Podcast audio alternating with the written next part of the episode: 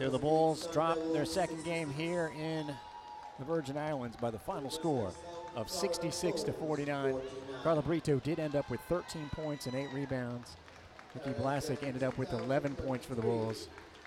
Her little spark there at the end of the first half sure had the feel of a game-changing event, but it did not. Jaylen Brown comes out and hits everything.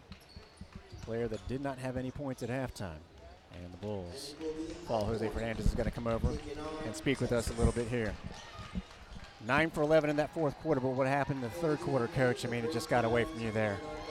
You know what? They played a lot harder. They got all the loose balls. You know, even the free throw blockout situation.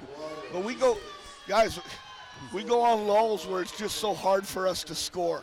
You know, it does, and it's tough. You put so much pressure on your defense. Mm. You know, I thought in the first half we held them. What did they have in the first half? 24? 24, yeah, 24. 24.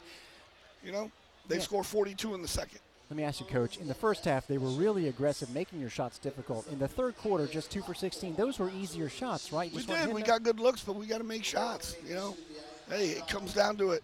We're, you know, when you step on here and it's game time, we missed a lot of wide open looks, and that can't happen. Who are we, you know, right now, it's really, really difficult. The amount of open shots that we're missing and that we're taking, right? So, you know, we got. Let me tell you right now, tomorrow's going to be even tougher. That's the last thing, Coach. You can obviously forget about this with the win tomorrow, but how much of a challenge is that? It's going to be a big challenge because you got to score. You know. Let's get it done. Thank you, Jose. Yeah, scoring a lot of points against Texas. That's a team that averages a ton.